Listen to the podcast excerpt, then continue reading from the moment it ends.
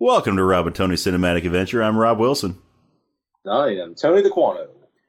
Today we're going to be talking about the 1989 classic, one of my all-time favorite movies that I grew up watching, and the inspiration for the name of this podcast, Bill and Ted's Excellent Adventure. So, Tony, tell me, do you remember the first time you saw this movie? You know what? I actually don't. I have this vague memory of when the sequel came out, Bill and Ted's Bogus Journey. And, Solid and movie. more what I remember from that was my brother having seen Bill and Ted, but we didn't have VHS of it. So the movie was mostly unknown to me at that time. And I don't think it was really close to the high school when it kind of came more like something that I actually knew more about. Just funny, by that point, Keanu Reeves was kind of a well established star between Speed and then finally, you know, the Matrix movies uh, and Point Break as well. Which is weird because it comes out like releases like two years after Bill and Ted, and Yep. his char- his characters are vastly different in age. Yep. Yep, they are. so it would have been about that time, probably in high school, that kind of at some point. So that was funny. It was goofy. I don't think it made a big impression on me at that point, for whatever reason. Whatever night it might have been when I was watching it. It wasn't until college at some point when I watched it where I thought it was hilarious. Okay. And it's one of those movies for me, it's kind of hard to pin down. We can get that shortly. So yeah, it was definitely a bit later. And I kind of knew it as kind of Keanu Reeves by that point, by the time I really got into it as kind of his breakthrough American movie. He was in Dangerous Liaisons the year before that, which is a totally opposite movie too. yeah, yeah, it is. yeah, so I, I don't, I don't remember exactly how old I was when I first saw it. I know I was like young. It was early '90s when I first saw it. So yeah, I was maybe six, seven years old, and uh, I, I do think the thing that I remember at that point when my brother was talking about it, seeing the poster ah, yeah, and them sitting on a phone yep, which that was in my memory well before I actually saw it. But yeah, I I, I uh, have a vague memory of being with my brother at his friend's house, and we were watching it. That's the earliest I remember having seen it, and I've I've loved it from that moment on. it's just I watched it all throughout my childhood, over and over. Could quote just about every line. I'm, I'm glad you brought up the quotes because the thing I was kind of thinking about on this was just some of the use of adverbs in this movie. Yes, I mean, yes. it's hilarious. I don't even know where they went now, but we're gonna flunk this class most heinously. Not just the adverb; they use the Yeah. super, superlative, superlative. degree most. Yes, most heinously. Not just heinously, most heinously. and there's even things like even, I don't know when you're like ten years old watching that, you're thinking like, oh yeah, most heinously is the funniest line of all time. Uh, but but yeah, it, There's a lot there to laugh at. What I want to know, I'm, I'm thinking about this, is I mentioned poster with the phone booth, and now you know, really, I remember you know seeing that you have the Doctor Who poster Yeah. behind you. Which, as I said, Like- phone booth clearly is a a an homage Reference. to Doctor Who. Yes, which I don't think you know because it has been a few years since I've seen it, and I think the last time I saw it was probably before I saw the more modern Doctor Who's, where so I was like, oh yeah, that's what that is, Mhm. right? It's because it is bigger on the inside. Yeah. they cram a lot. Yeah, of they cram a lot of people in it. And the funny thing is, I was I was watching because I, I watched it on the uh, the recent 4K release of it, right? Because I uh, I got the 4K Blu-ray when it came out, and uh, there's a making of documentary on that. After I rewatched the movie the other day, I watched that documentary. It's about an hour long. It was real interesting. And yeah, they had times when when you know they had like half the phone booth or whatever, you know, depending on the shot, how much they needed in the camera, you know, to sort of Right. create a little bit more room in there for everybody. But a lot of the time, they actually just crammed everybody in there. in the full size in the, the full size, you know, just normal sized phone booth. They crammed like eight or nine people in there. However many there were. and they, they were talking about how it was getting so hot in there and it was, everything was getting all swampy and how it could have been so easy for them to especially for the shots that it was just like from the, the top half how they could have just put some you know air conditioner vents going in through the bottom to cool the place up but they didn't. Think about you know like Genghis Khan and Abraham Lincoln uh, uh-huh. being in full get-ups Yeah. like that. You know, yeah. And joan of arc when she's in her full armor I did not realize. That's funny. That's a that's a good um Yeah. good effect to have. We know, Mhm. it, it, and it's funny because it's like obviously absurd, and you know you have your fantasy elements of it because obviously time travel movie. yeah but also uh There's a something realist. There's a realism to a lot of the things within the movie. Yeah, but also one of one of the things that so since the since it was released on 4K, I don't know if you've heard of this uh, about this, but uh, someone has noticed an Easter egg that Oh. was never noticed before because the resolution wasn't good enough to see it. And I, after reading an article about that a few weeks ago, I made sure to to keep an eye out for it when I was watching it. Right. And uh, in the future, you know that those three people that are sort of hovering Right. the three elders in the future that are sort of hovering over that platform. There is one shot in the entire movie. It lasts about maybe a second tops, probably closer to half a second, where at the beginning of the movie when they first create the, the phone booth time machine Yep. and uh, and Rufus gets in it as he's dropping down into the floor to travel through time, you know, when the lights are flashing, Mhm. one of those light one of those flashes of light shines up onto the uh, platform that they're hovering over Okay. and you see the Circle K logo, which means they're hovering over a sm- over a model of the Circle K, where everything started. but it's just a Yeah. brief flash that is just the very beginning of the movie. That's a really cool detail. that it was the the resolution apparently was not good enough for people to notice it before the 4K release. Interesting. Yeah, I love that you say it because like that's the line. Like for the first time I've seen the movie, Yeah. Strange things are afoot That at the Circle K. you know, strange things are afoot at the Circle K. And um, I guess before I hit like Keanu on this, like it's funny. You know, I, I have very specific memories about Circle K's actually yeah. in my grandparents' house in Arizona. anyway, but yeah, I mean that entire opening sequence though, like I was thinking about it, watching it this time. As with any time travel movie, you're gonna have certain grounded, dated aspects of things Mhm. that tell you, okay, so you have your set year this is taking place, right? Because that needs to be communicated. Yeah. And they, they, yeah, and they yeah they mentioned plenty of times in the first few minutes of the movie that it took place in 1988. But it, it's funny because like watching it, you know, and obviously the thing is a phone booth, which feels very dated now.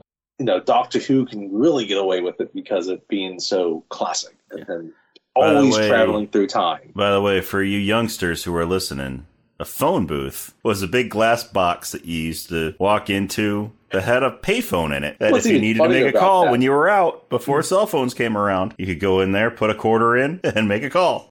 And even, for uh, for Rob and I, or host for us, because we grew up in the burbs. Oh, and by the way, before we continue, uh, spoiler alert for everything that we're talking about in this. We're going to talk about the whole movie. So it's been a, it's been almost forty years since this movie came out. So Yeah, if you're concerned about spoilers with it, I'm sorry.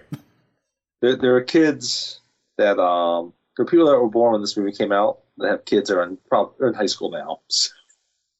Yeah. he might be one of them. I don't know, which is weird because I'm older than this movie. I don't have high school kids, which I'm okay with. Yeah. Hey, I'm older than this movie, and I don't have any kids. So But you know, it's funny. It's like it's you know obviously they ground certain things within the time period. Makes sense. And it's funny like there's certain things they kind of harken towards, but still doesn't feel dated to me. no, no, it doesn't. Like you know when they talk, you know you talk about the the opening scene. Like in some ways, it made me think a lot of Superman two. Yep. Yep. but instead of Terence Stamp, you have George Carlin in a very not George Carlin esque type role. Exactly. It, yeah. I mean, he he played it straight the whole time. Yeah. No, he plays it perfectly. But um, you know, he does it straight. There's a goopiness to it, but there's enough, like you said, like him playing it straight, a lot of other people playing things straight enough that it doesn't feel like it's a complete spoof and send up. It's Yeah. just another time travel. Yeah, and also it's interesting because uh, in that in the documentary that's in the making of documentary that's with the 4K. I don't know if it's on any of the other releases of it, Mhm. but uh, it it may be on some of them. But uh, Keanu Reeves and Alex Winter talk about how uh, they were so happy when George Carlin was cast because it meant that their movie was legit. You know, every time that they had a scene with him, they got so excited because they knew that as long as George Carlin was involved in it, everything was going to be okay and the movie was going to turn out great. so, like when they in the in that scene at Circle K, when they when Yep. uh, I was they when they talk to themselves, Like, listen to this dude. yeah, when they're like, listen to this dude when they walk out of the time machine and they see him and they're all excited to see him. That's a real reaction. That's good. But who would have thought that, like, you think about that, like, Keanu Reeves becomes, like, a famous movie actor. Yeah, And Alex Winter, I mean, but he has this. He Yeah, has this series. he has this, and and he's done other stuff. He just hasn't been like real mainstream with with his projects. But I, I don't um, remember what he's done. I think he got more. He did more like behind the scenes stuff, Okay. like behind the camera stuff. hmm Since then, I don't know. I was listening to, a few years ago. I was listening to a podcast where they were talking to him, and he was talking about what he's done since Bill and Ted. He's actually been very active, just nothing that has been really newsworthy. Especially lately, he's done a lot of directing, like, documentaries. Which is interesting. He- We, you know, talk about him. Like, he actually, he was in The Lost Boys prior to this, which would have been, you know, he would have had more of an actual role as opposed to Keanu Reeves. Which, do you know what Keanu Reeves did in the 80s before he began acting? What's that? He was a news correspondent on, like, a kids' news show in Canada. Wow, I, I've got to. Oh, we have to try to get a hold of some of those. There some are of those YouTube clips. videos out there of him. Oh, we gotta find him. we gotta find them. Uh, I can look very quickly at what it's called. Going Great. Going and great. it was a program on CBC, which is yeah, like the BBC, Canada's. BBC version, Company. right? And then he eventually started doing some stage productions, and then he got into like film acting. That is amazing. that is amazing. This was it. And it's funny because, like, you know, obviously, if you've seen Keanu Reeves movies, you know, there's not a lot of range within Yeah, what he does. He's at least his early movies. there. He's gotten a lot more range more recently in in more Yes. recent years. Um, I actually kind of think But his is first several movies- Ted. Ted has range, he does. He does. but he also has the perfect Keanu reaction. Yeah.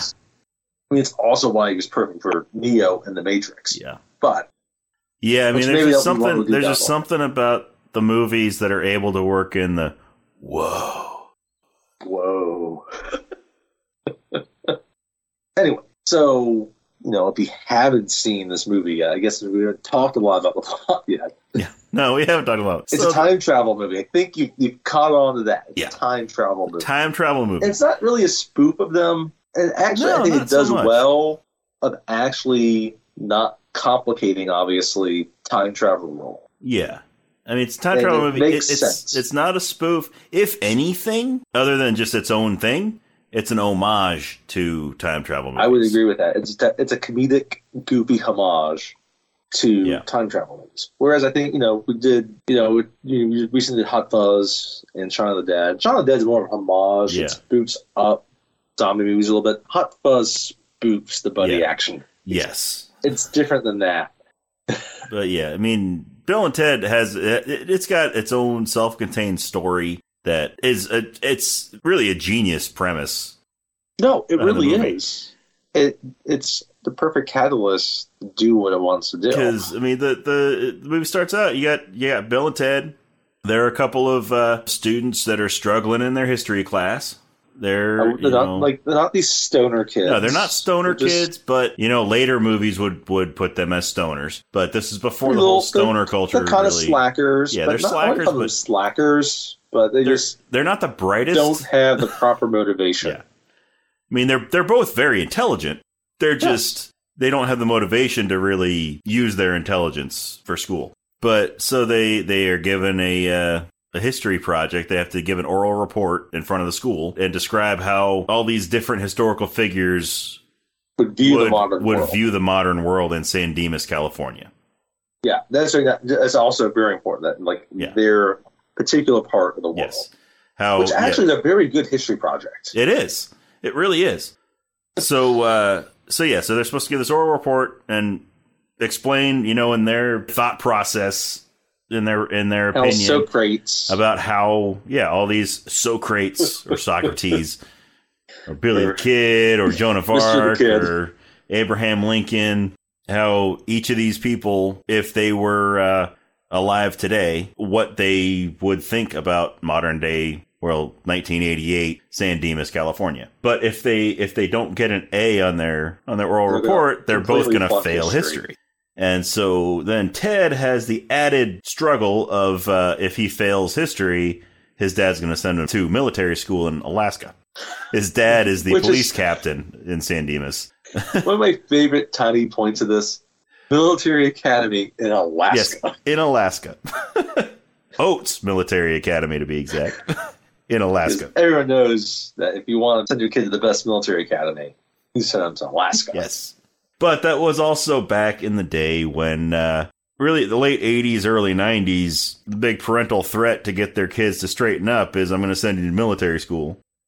Yeah. I don't know if parents still threaten that way. I don't. I, I haven't heard any do that recently, but people, yeah, they mil- used to. military schools are still out there. They still Yeah, exist. they still exist, but it's it's not really a, a, a good threat anymore to threaten to send your kid to military school if they don't straighten up.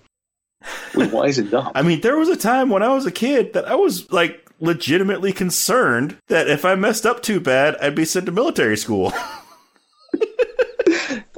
Because all these movies made it out to be such a bad thing. such a big What's punishment. even worse is like if you if you watch Child's Play three, there's this evil doll Yes, at the military school. live ammo into the guns that they're doing drills with. It was a Oh, yeah. different time. Vietnam, you know, Nam. Anyway, Because you know, if the if the if the parents couldn't uh, whip you into shape, couldn't get you back on the straight and narrow, the military definitely could. but Ted has that pressure. Yeah. Bill's just distracted. Yeah, Bill's just distracted. Dad's banging Yeah, because his dad, his his new his his new stepmom is uh, only three years older than he is. she was a senior when Bill and Ted were freshmen. And she wants him to call her mom. Yes, she wants him to call her mom. What's Instead of Missy. Is that like his dad is obviously screwing her on his bed? Yes, yes, that was made blatantly obvious when Bill and Ted are in Bill's room and they're trying to come up with ideas for their history report. Missy comes in with uh, with burnt grilled cheese. So that they can have a snack. And then Bill's dad comes in gives them some money and sends them off to go It's get some crazy snacks how Circle um, K. And crazy uh, how immaculate they, that house is. yeah, It's very clean. The lawn is very nice. The flowers are very well kept. Mhm. Like I, I don't know how that's possible. I mean, there's the one scene where Missy is out, you know, uh, watering the, the flowers and stuff. Maybe it's because she wants to water them that way in case anyone comes by and sees her little booty. Maybe. Uh, Maybe she was just waiting for a uh, phone booth full of historical figures to show up right behind her and materialize on top of the hose. I still want to know what Bill's dad does because, like, she obviously has a thing for teachers. Like, you Yeah. see scenes where she's Yeah. still hitting on her prior Yes. teachers. Yeah, because she definitely makes eyes at the history teacher, who was her history teacher when she was in high school a few years ago. But yeah, so yeah, they never explain what Bill's dad does. Ted's dad's the police chief, the police captain. Yeah, that's very clear. Um, he has no idea where his but- keys are, which is a very important plot point. very important plot point that he can't find his keys. But they're obviously both distracted, right? It makes sense. Like they're they're afraid they're going to flunk. They don't want to flunk. They want to be good students. They want to succeed, right? You see that early on in the movie. Bill's dealing with the fact they- that his stepmom he went to high school with her, And and that's awkward. dad just sends him off to the Circle K to eat dinner. Yep. Well, he uh, shuts Bill's bedroom door and locks it with uh, him and Missy in it, and everybody knows what they're going to do in there. Ted even comments on it. He's got to be doing something well worth it if she's anyway. So they go Yeah. off to the Circle K and they have a visitor. Well, first they're actually the quizzing people in the Circle K. Yeah. Do you know who Genghis Khan? Do you know when the Mongols ruled China? that lady that's walking up there. Hey, I'm sorry, kid. I just work here. Can't you see like we we haven't brought this guy up before? We have a friend Tim. yes, Tim. Why has Why hasn't Tim made a mention here yet? Uh, I can see him we're in our seventh in episode, and we have not mentioned Tim yet. parking lot of the gas station asking, Do you know when the Mongols ruled China? he could tell you who won the 1963 Stanley Cup. Yeah, if it has to do with and hockey, Who their starting defensemen were. Tim has an encyclopedic knowledge of everything hockey. Keanu Reeves might have that too. He is Canadian. He is. He is Canadian. but yeah, I could totally see Tim out there asking random people outside Circle K. Do you know what, He- when did the Mongols rule China? It really actually appropriate. Someone that struggled with school. He didn't want to struggle with school. He hmm want to do well.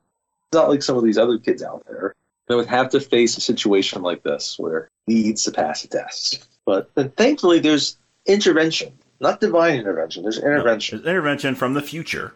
Rufus, played by George Carlin, shows up in a phone booth that drops out of the sky, and uh, turns out that phone booth is a time machine, and it can take Bill and Ted to any point in time in the history of the universe.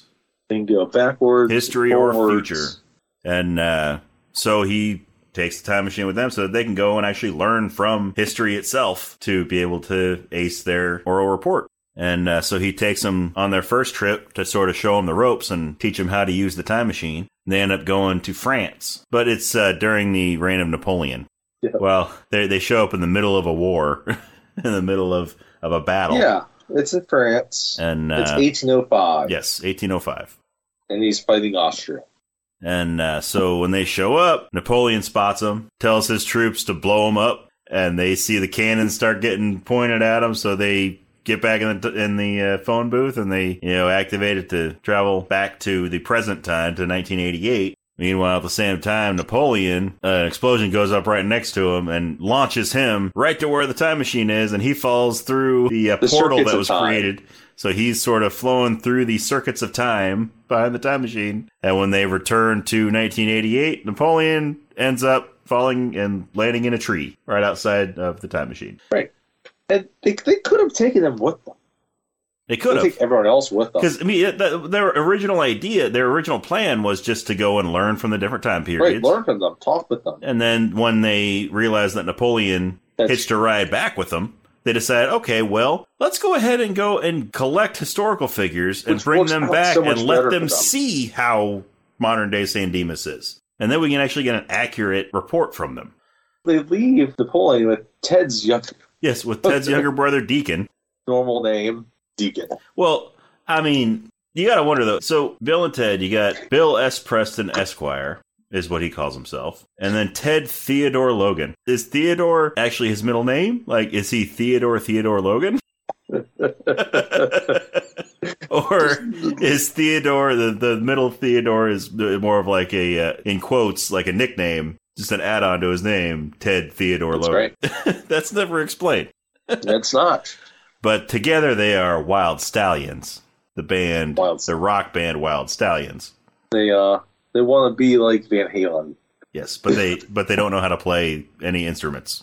They just make a lot of noise in the garage. They are trying to make a triumphant music video, but uh, they can't make a triumphant video without Eddie Van Halen, and they can't get Eddie Van Halen without a triumphant video. So that's their dilemma. Terrific circular logic. Very sound. But yeah, so they get this idea to uh, to go around and collect historical figures and bring them back to 1988 to see what they think of San Dimas. Yeah, it's a good idea. Yeah, it is. They got a time machine. They don't have a lot of time, but they have a time machine. Because time still goes on as normal in modern day San Dimas while they're traveling through time. Which I like. Yes. You know, at one point when they come back to meet past Bill and Ted at the uh, Circle K, they think they have 10 hours before their report, but they really have two hours because Ted forgot to wind his watch. Because time still Yep. passes normally in modern like how day. they still warn themselves remember to Yeah. wind and watch. and then he Even still though they know it's not going to Yep. happen.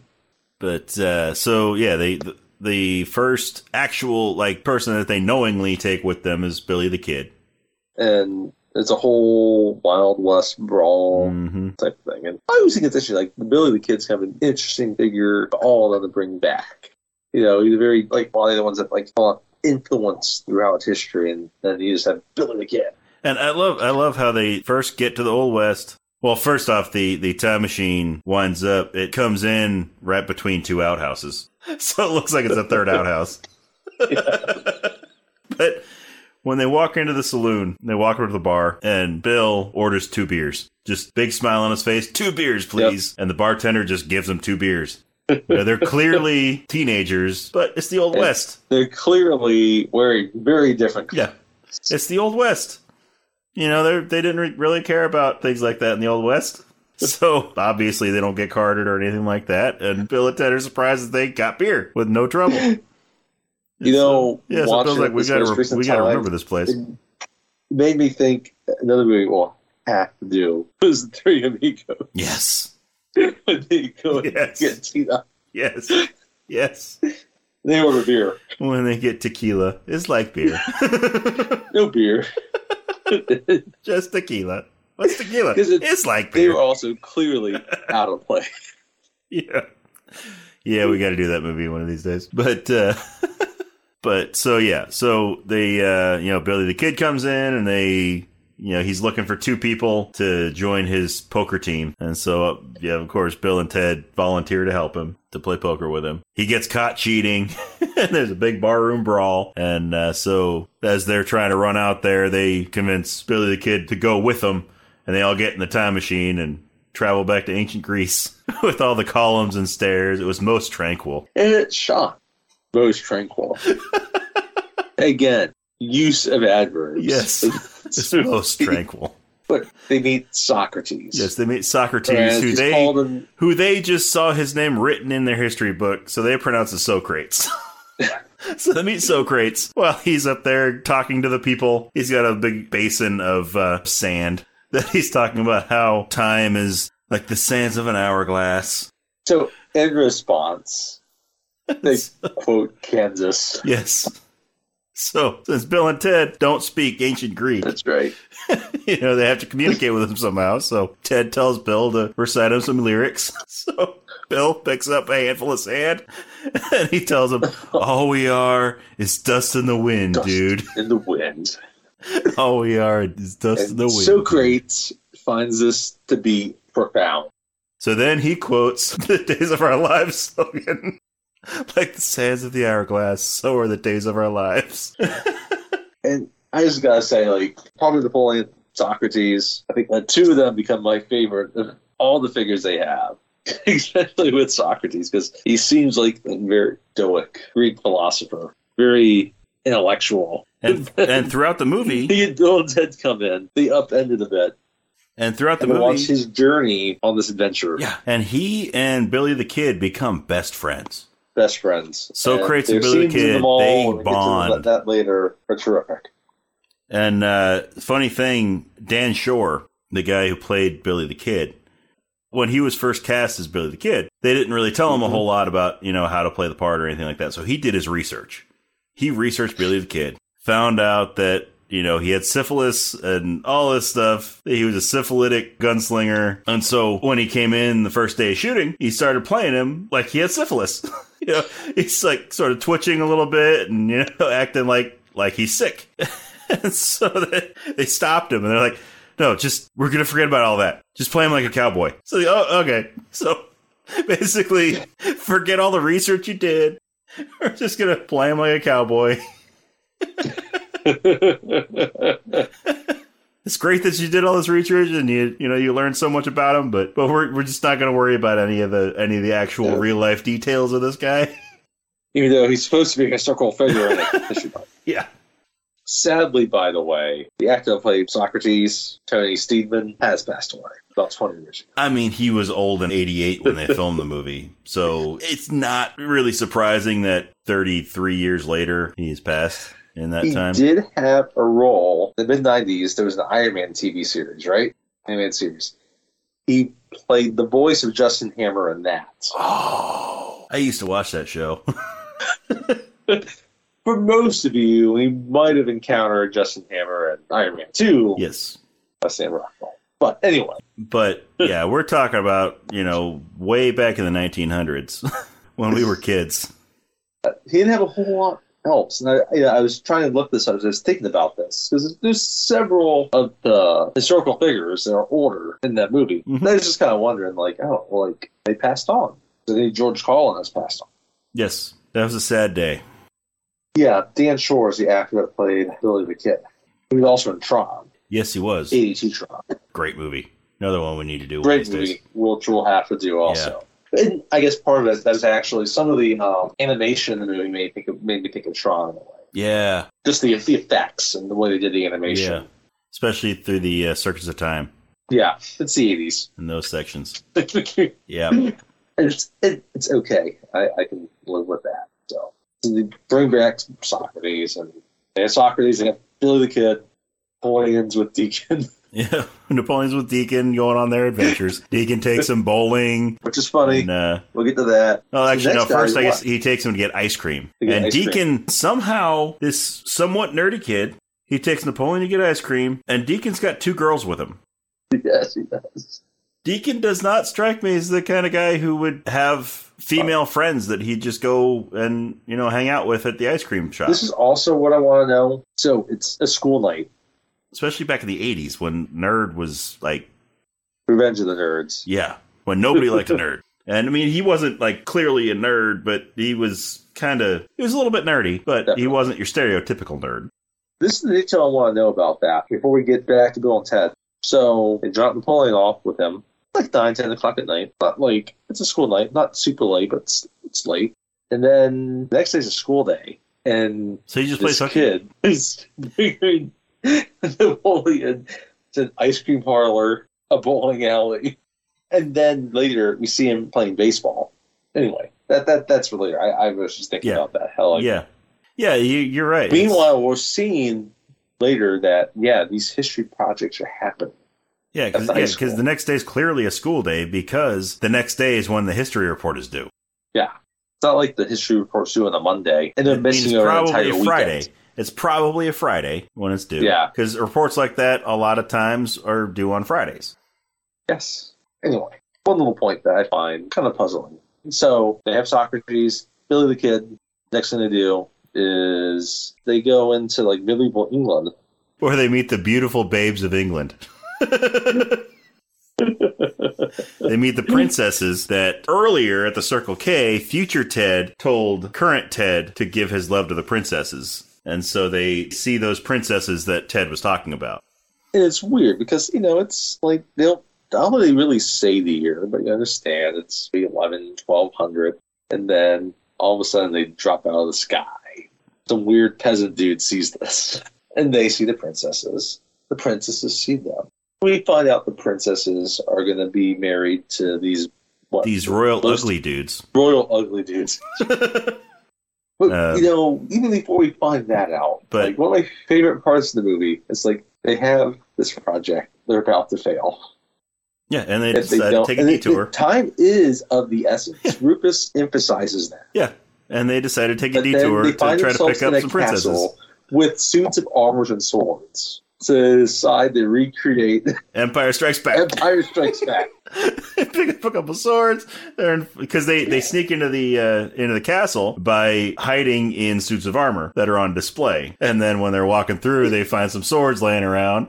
and they decide to pretend like they are Darth Ted and Luke Bill. That's right.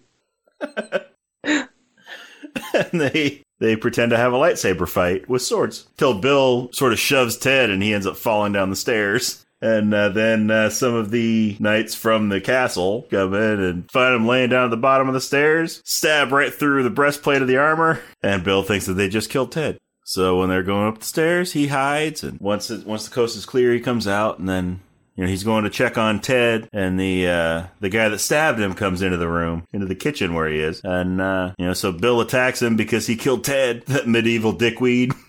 Medieval dickweed.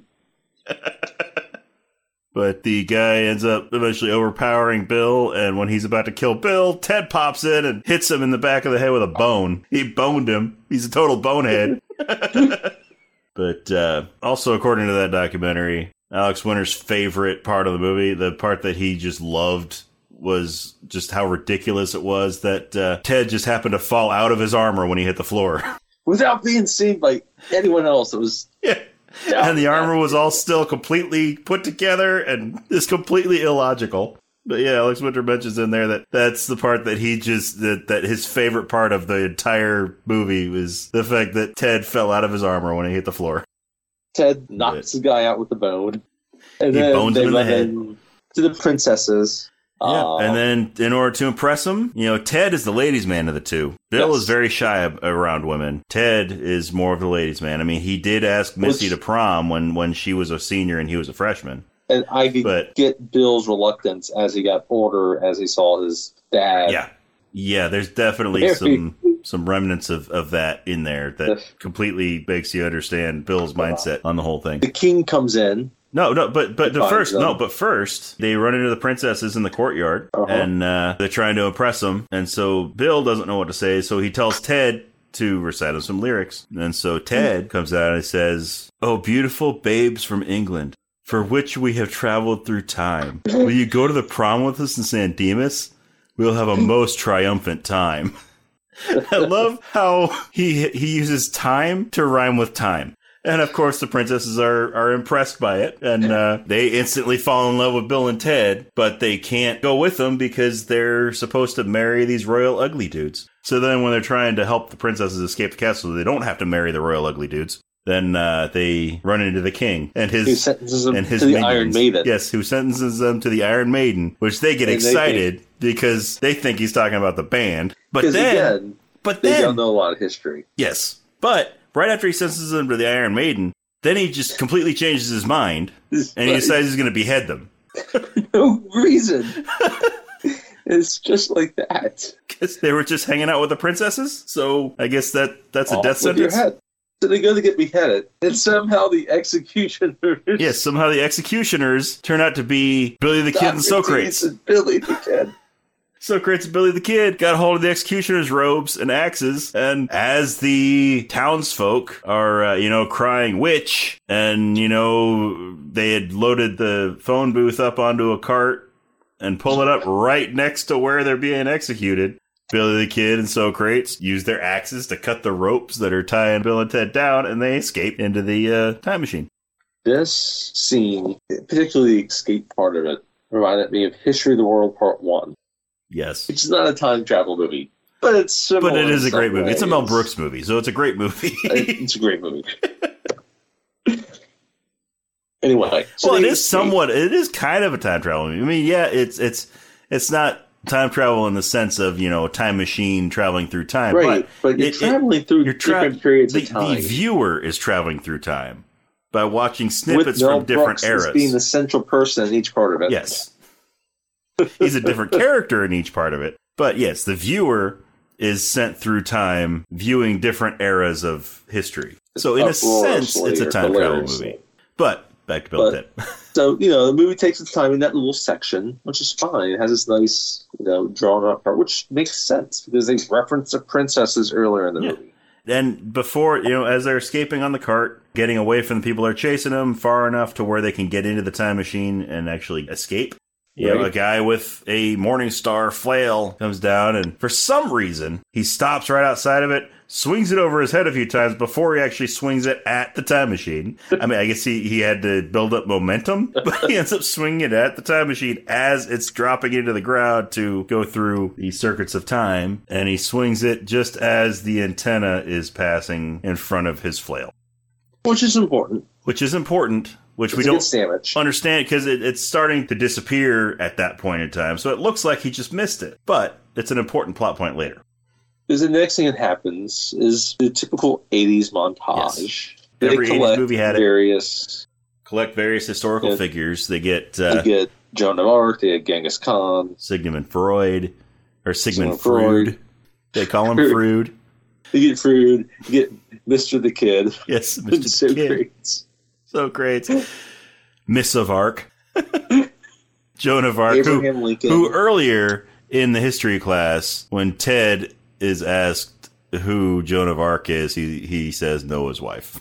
Good answer. What's But they get Joan of Arc, they get Genghis Khan, that's right. They get uh, Beethoven. yes, they get Who Beethoven, really should be instrumental for them. who they call honest. Beethoven. They don't pronounce anybody's names right. and they get Abraham Lincoln. That's the one they pronounce right.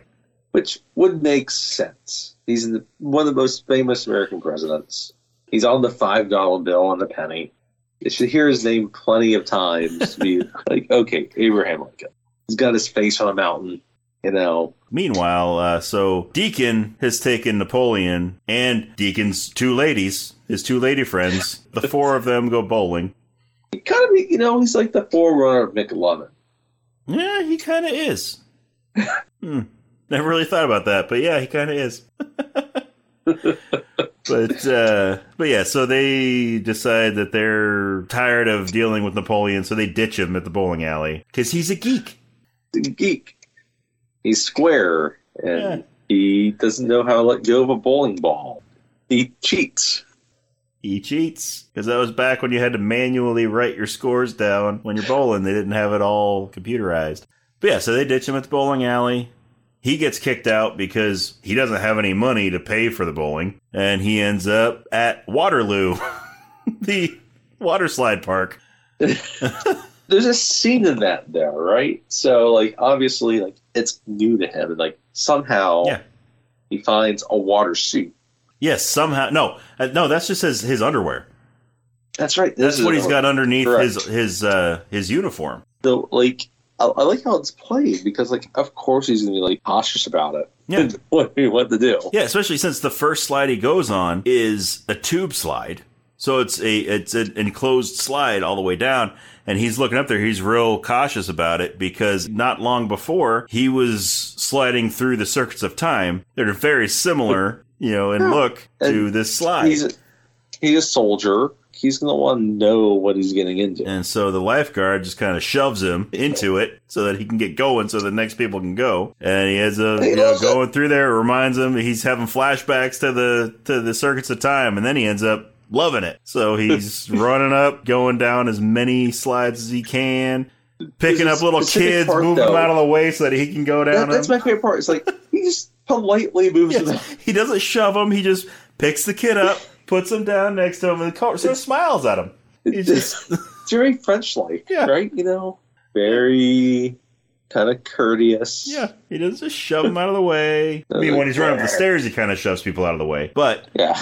when he gets to the he slide, he very politely picks the kid up, puts him down next to the slide, and then goes down the slide. But yeah, so he ends up loving it, and that's about the time when uh, Bill and Ted have returned to uh, Well, to Bill's before backyard. that, they have to repair oh yes, the signal. they yeah because right? they end up they get stuck yeah. in prehistoric times. They get stuck in prehistoric times, 1 million BC, and uh, they just happen to have a backpack full of chocolate pudding and bubblegum. well from the Circle K trip. Yes, from the Circle K trip. But I'm kind of surprised they bought so much of it when they were there. Because they had a little tin of chocolate pudding for each member of their group, and a stick of bubblegum for each member of their group. True. And so while they're all eating their pudding and chewing their gum, Bill is sitting on top of the time machine trying to repair the antenna that it's This is- revealed was damaged when the knight swung the flail at it. This is another point so that's for why anyone Their, their, that was born probably after the year 1995. People used to have these things on top of their television, Yes. and people kind of people have antennas now because people are cutting the cords and they want their local channels. But they look different. They look different. Yeah. They were called rabbit ears. Back then there were rabbit ears, but even even this this was around. this wasn't even rabbit ear antennas on top of the time machine though. It was no, it, it was the like the antenna on top of the house that- exactly. that you would have But sort of a, a version of that. twist them around, they put foil on things. They try to get reception from the towers. Yes. So for the broken pieces of the antenna, they're using the, the little tin cans that the chocolate pudding came in, and then Yep. uh, using the bubble gum as glue to hold all the pieces together. And it works. And it works. They're able to fix it, Apparently, and it's a perfectly Real. working time machine again. Is definitely not fucking science class. yeah. They may be flunking history, but they're not flunking science. Which is where, you know, their intelligence comes into play. You know, they're not they're not dumb guys. They're very They're intelligent. They just lack motivation to Yeah. do well in school. But uh but they fix it.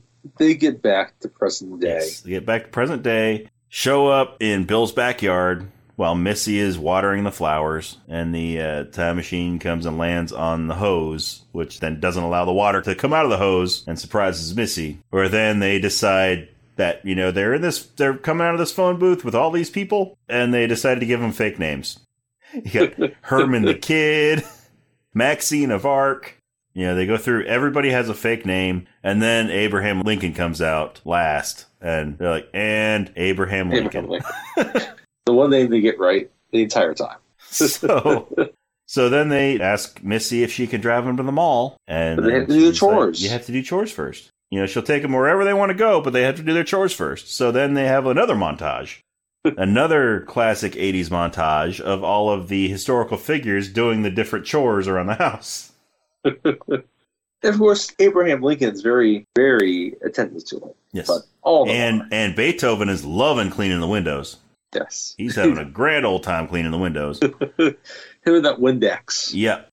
Genghis Khan is cleaning the toilet. He's got the brush. He's brushing it in there. then he looks at the brush, starts brushing his hair with it. Seems appropriate. You would think Genghis Khan would be one of like, yeah, I got it. Yeah. the Mongol. Anyway, so they go to the mall, and that Well, first they that first shot. there because they have to realize they realize they need to find Yeah, they need to find Napoleon. Napoleon. So they leave everybody at the mall.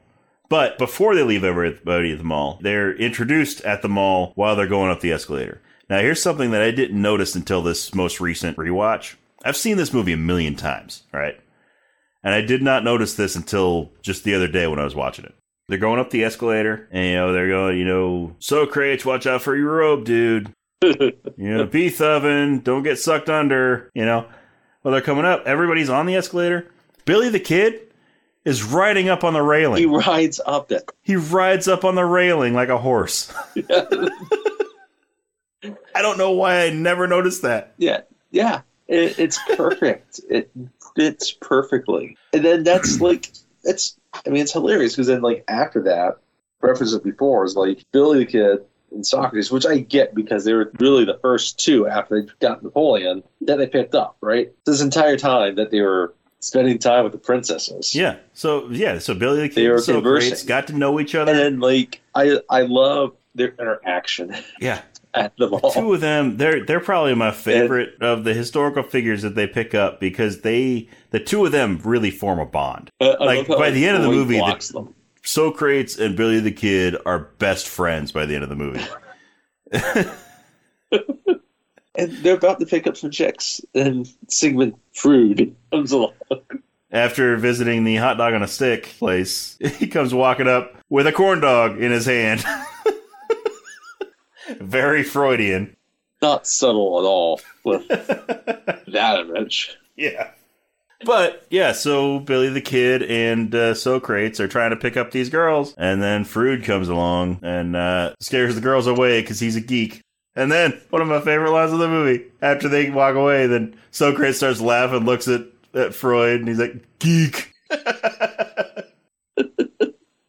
but uh, yeah, so each you know the the as when Bill and Ted go to find Napoleon, Then uh, all the different historical figures split up. They're all in their little groups. They're in their buddies. But really, the, each of them has a buddy. But Billy the Kid and Socrates are the only ones that really stay together. Everybody else splits off. Yes. And like, chaos kind of breaks loose. But the only person that really might be the one that should be arrested would be Genghis Khan. Yeah.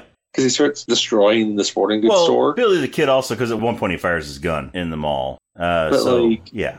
Beethoven's just playing a bunch yeah, of Beethoven keyboards. finds a, a music store and he starts playing a keyboard. He's and entertaining people. Yeah. He is selling their Yes, equipment. He's selling their, their musical equipment. Yes, and, And you know Joan Joan of Arc Arc is just doing an aerobics. Yeah, she finds an aerobics class, and yeah, she shoves the aerobics instructor off the stage and starts teaching the class herself. Which, yes, could get her banned from the store, maybe even banned from the mall. But it's not worth being arrested for.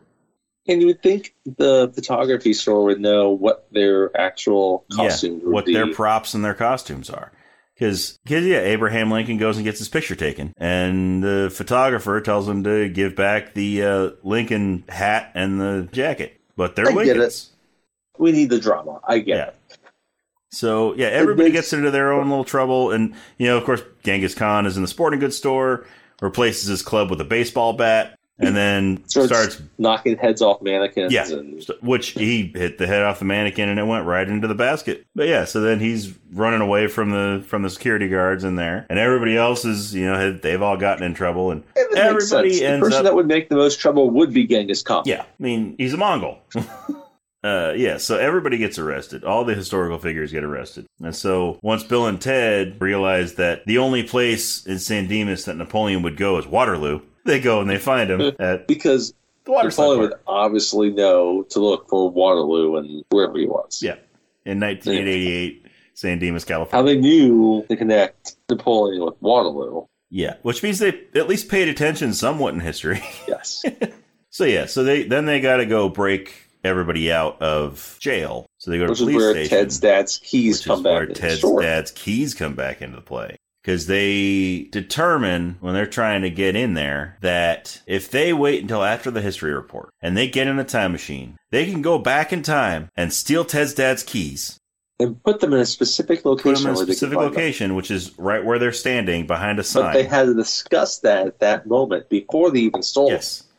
So then, in order for them to appear behind that sign, they have to remember after the report to go back in time and do it. So Which amazing, amazingly they do. Yes, because it shows up right there, right behind the sign. It just appears. And so then they run into the same thing when they get into the police station. They're, uh, you know, hiding under a little wall by a desk and trying to figure out how they're going to get past Ted's dad. So Bill gets an idea that they need to remember when they go back, you know, after the report, they need to get a tape recorder so that Ted can record a message to his dad to send him on a wild goose chase Apparently they went So back can to the mall and went to Radio Shack. Yeah, apparently. Unless they had, I mean, they could have had the tape recorder laying around the house. It's true. The I mean, Bill's dad looked like he might have been the kind of guy who would have a tape recorder. But yeah, so they use a tape recorder that just appears because they went back and got it after. So they sneak past Ted's dad and they go and they unlock the cells that the historical figures are in. And as they are sneaking out the window, Ted's dad comes in and starts yelling at Ted. So here's the part that I don't understand. So Ted decides, he's like, remember a trash can. Trash can. And all of a sudden, a trash can appears and falls on Ted's dad's head, and, you know, he's trapped in a trash can. Mm-hmm. So, part that I don't understand is yes, yes, okay, I get that that's just one of the things that they added to the things that they need to do when they go back in time after the report. But it just materializes above his head and drops. Who drops it? Exactly. There should be a second Ted there. There should be a second Ted sneaking up behind his dad and putting the trash can over his head. Which we don't see. But uh, so they end up getting back to Missy, who drives them to the school, and they go and they're uh, the history teacher is about to send everybody home early because Bill and Ted aren't there yet. They're the last ones scheduled to do their report, and they're not there. Then all of a sudden, the lights go down and spotlights show up, and it's this perfectly choreographed lighting situation. That, that that's the thing I want to know is like where these this last minute perfect lighting situation and music and all this stuff where It's like a stage show for an arena rock band. Yeah. where you know so yeah so then bill and ted are there and they give their oral presentation and they have each of the each of the historical figures come out and tell what they really think about modern day San Dimas. Billy the Kid has live firearms within Yes. a public school. He shoots out one of the spotlights, but nobody cares. and then uh, when Napoleon is discussing the uh, the Battle of Waterloo, Ted says he doesn't think it's going to work, and Napoleon gets mad. He gets upset, and he destroys the little uh, the little map model that he made, knocks all the little army men off. it's a great performance, Yeah. and Abraham Lincoln helps conclude it. They, they they do a great job. And so when Freud, oh, and this is the one time when they actually get everybody's names right. When they're introducing each one of them, they actually say Socrates, they say Sigmund Freud, they say Beethoven. But yeah, so Freud is having a therapy session with Ted, Mhm. or Ted is having a therapy session with Freud. And so he gets to the bottom of what's been bothering Ted the whole time. You know, his conflict with his dad and all that. And then he looks over at Bill and asks him if he wants to get on the couch. And I love Bill's response. He's like, "Oh no, no, there's nothing wrong with me. Just, just a slight Oedipal complex."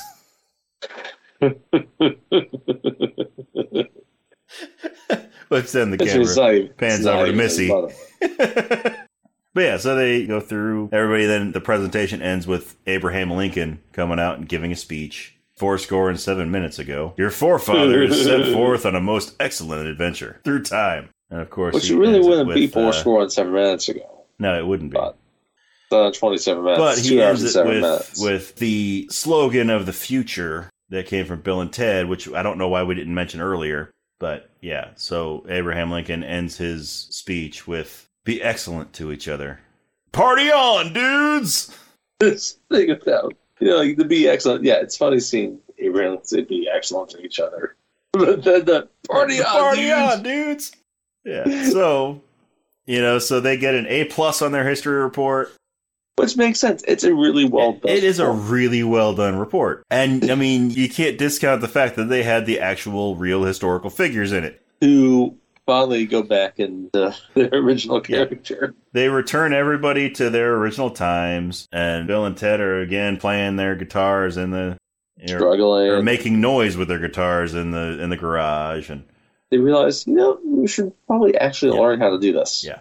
we should actually learn how Beethoven. to play. They had Beethoven, but he wouldn't play guitar, but he could easily teach them music. But he they had already taken him back to his time. But Rufus Yes. shows up, gives them some brand new guitars as a thank you for fixing the future. Because again, we didn't mention earlier that Bill and Ted are the key to world peace. They they single handedly saved the future with their history report. You know, if they're Well, well, the- rather excellent. rather not necessarily with their history report, Well, but music. with their music that they can't write the song that unites the world if they are separated because they failed history. because Ted's in Alaska. Yeah. In Because Ted- military school. Yeah. So they, uh, you know, he comes in, and and it turns out Rufus went back to medieval times, not the restaurant, but the actual medieval times, Not the restaurants. and uh, he rescued the princesses from marrying the royal ugly dudes, and he brought them back so that they could be with Bill and Ted, and so they become members of their band. I, I saw this weird criticism of the movie about how, oh, they're gifted, these women. Like, no, they didn't want to marry the Yeah. royal ugly dudes. No, they didn't want to. They wanted. They wanted to be with Bill and Ted. They hit it off right away with them. They didn't want to marry the royal Yeah. ugly dudes. Yeah. So Rufus rescued them and brought them back to 1988, where And uh, that's what happened. yeah, and then Rufus jammed with him. He was the only one in the garage that was actually able to play an instrument. Kind of strange things. Like, He apparently the Bill guitar. was supposed to know how to play. But it was clear that you know, filming wise, that George Carlin couldn't play the guitar like that. He was just making the face while somebody else was playing the guitar. It never showed his hands and his face at the same shot. Nope. but yeah, so there's the end of the movie. It's, I mean, It you is a that's funny going fantastic back to it right now. It was watching it again recently. Like, you know, this, this it's there's a lot of things for being. I mean, it's PG thirteen. It's like not like it's directed really at kids, but like a lot of the audience, a lot of stuff would go over their heads. A And lot of especially historical stuff, like especially like the Freud stuff you're talking about. Yeah. You know, like especially with Ted on the couch. Yeah, Ted on the couch, Bill and like Bill you're saying, like having an Oedipal complex, Oedipal complex. and Freud in the mall with the corn dog. There's so much. It's so goofy. It's a lot happening with it, and like And again, like, you know, talk about some of the stuff it harkens towards. Like, it's funny, like, you know, picks up all these aspects of different 80s movies, not just time travel movies, Yeah. but sci fi movies, 80s comedies, for that matter. Yeah. Um, And, and what we didn't even mention before they meet Rufus and everything, when they're in Bill's bedroom trying to put together a history report, they're talking about George Washington. And Bill says, "Okay, so who's George Washington?" And Ted's like, "The dollar bill guy." You know, or no, did Ted say George Washington? And then Bill said the dollar bill guy. And then Ted's like, "Who? Have you ever made a mushroom with his head?" Then they're like, "Oh wait, remember when we went to the Hall of Presidents? What did he say at the Hall of Presidents?" And Ted puts one hand on his chest and puts his other arm out. He's like, "Welcome to the Hall of Presidents." There's so much going on. Like, there's parts where they seem so, like, clueless like that. Yeah. But then there's parts where they repair the time machine Seems so intelligent. with they, they MacGyver a fix to the time machine. That's a great reference, too. You know what? That's, like, even another aspect of it, right? Like, it's almost like a MacGyver fix. It Yeah. really is a MacGyver fix. Yeah. Like, They you use got tin cans canned food and, and bubble gum gum. to fix the time machine. I mean, you can't really get much more MacGyver than that. And they do it. And it's in perfect working order after that. perfect working order. It's just it's these little things about it, and like it's it's easy to bypass it for like the initial review or like about it, like a lot of things. But it's so much happening with it. And the other thing I looked into this, the director Stephen Herek, right? So his first movie was another '80s movie, Critters, Okay. very of 80s sci-fi kind of horror comedy type Yeah. thing going on, right? He's got a very interesting filmography. Okay, the next one kind of falls within this with like Bill and Ted. Don't tell mom the babysitter's dead. Okay. I don't think I've seen that since like 1992. Yeah. It, I was like nine. I've I've never watched it all the way through. I've seen bits and pieces of it, but it was yeah early '90s when I watched it when when I saw parts of it. So I barely remember it. Like I like I remember when it came out, like the previews, because like the, I, the the title just sticks out, Mhm. especially for like nine years old. Yeah, I, old, I can whatever, still see the poster. Don't tell mom the babysitter's dead. And then I, I can see the poster. You know, you got Christina Applegate and the kids standing behind her, and uh, and just these old woman legs sticking up from under the ground. So the next movie he did after that was The Mighty Ducks. I didn't realize he was. I didn't realize he directed the Mighty Ducks. Yes. And the movie after that, so that's 92. So Bill and Ted was released in 89. Yeah. Don't Tell Mom was 91. Mighty Ducks was 92. Next year, 93 is The Three Musketeers, Wow. which is kind of crazy. Like, The Three Musketeers are kind of like so this. you're, talking. you know, obviously you're a famous story. Like, that's the most recent notable adaptation problem. You're talking the Kiefer Sutherland, Charlie Sheen, Yes. Oliver Platt, and Chris that Three Musketeers. Three Musketeers. Correct. Two years later, 1995, his next movie was Mr. Holland's Opus. Wow. He has. Yeah, he's got an eclectic filmography. It's really strange. And then after that, 101 Dalmatians, the live action I'm version. guessing. Yeah, I was going to guess the live Close. action one with Glenn Close and Jeff Daniels. And then the last two ones that were really kind of big were Holy Man, which had Eddie Murphy. Yep. I remember the previews of it. The movie bombed the box office. Yeah. I remember that. And then finally, Rockstar. in Rockstar. 2001 with Mark Wahlberg. Yeah, with Mark and Jennifer Aniston. Where he's supposed to be some type of rock, like rock star, which also kind of bombed. Huh. So he hasn't done anything since Rockstar. Nothing that nothing notable. noteworthy. Yeah. There's a 2021 movie called Afterlife of the Party. I've heard of that. Uh, That's the Victoria it was- Justice one, isn't it? Yes. It was you know Netflix produced movie. Yeah, I remember seeing it on Netflix. I haven't watched the movie. The but I remember one seeing it on there. I guess I remember Yeah. this one, which would have been after um, Rockstar 2002, was Life or something like it Okay. with Angelina Yeah, Jolie with and Angelina Edward Jolie. Burns. Yep. Remember Edward Burns was like a thing? I did. I, I did see Life or something like it back Well, when it you first have a came bunch out. of on. I have a bunch of sisters. Yeah, and one of my sisters was watching it, and so I, I I saw. I didn't see the whole thing, but I saw a good chunk of it. But yeah, most of the, you know, Man of the House in 2005, Picture This in 2008. Wait, is The that the, the Tommy Lee Jones Man of the House? Yes, it was. Along those lines, in 2011, there was a movie called The Chaperone with Triple H. I think I remember that movie came out. Anyway, Yeah, that it's, was, it- it's kind that of was one of the long line of movies that had a wrestler that was in childcare. Right. And like at least like The Rock and Vin Diesel had more crossover. Yeah, I just think it's interesting to track his career. I mean, part of it's just think about how Keanu Reeves ended up launching into this career, and initially he had a decent success, and like Mr. Holland's Opus. Anyway, yeah. one of the writers for Bill and Ted was actually one of the writers for Men in Black. So Yeah, Men in Black, Yeah. another great movie. it's a great movie. Very funny, very smart movie.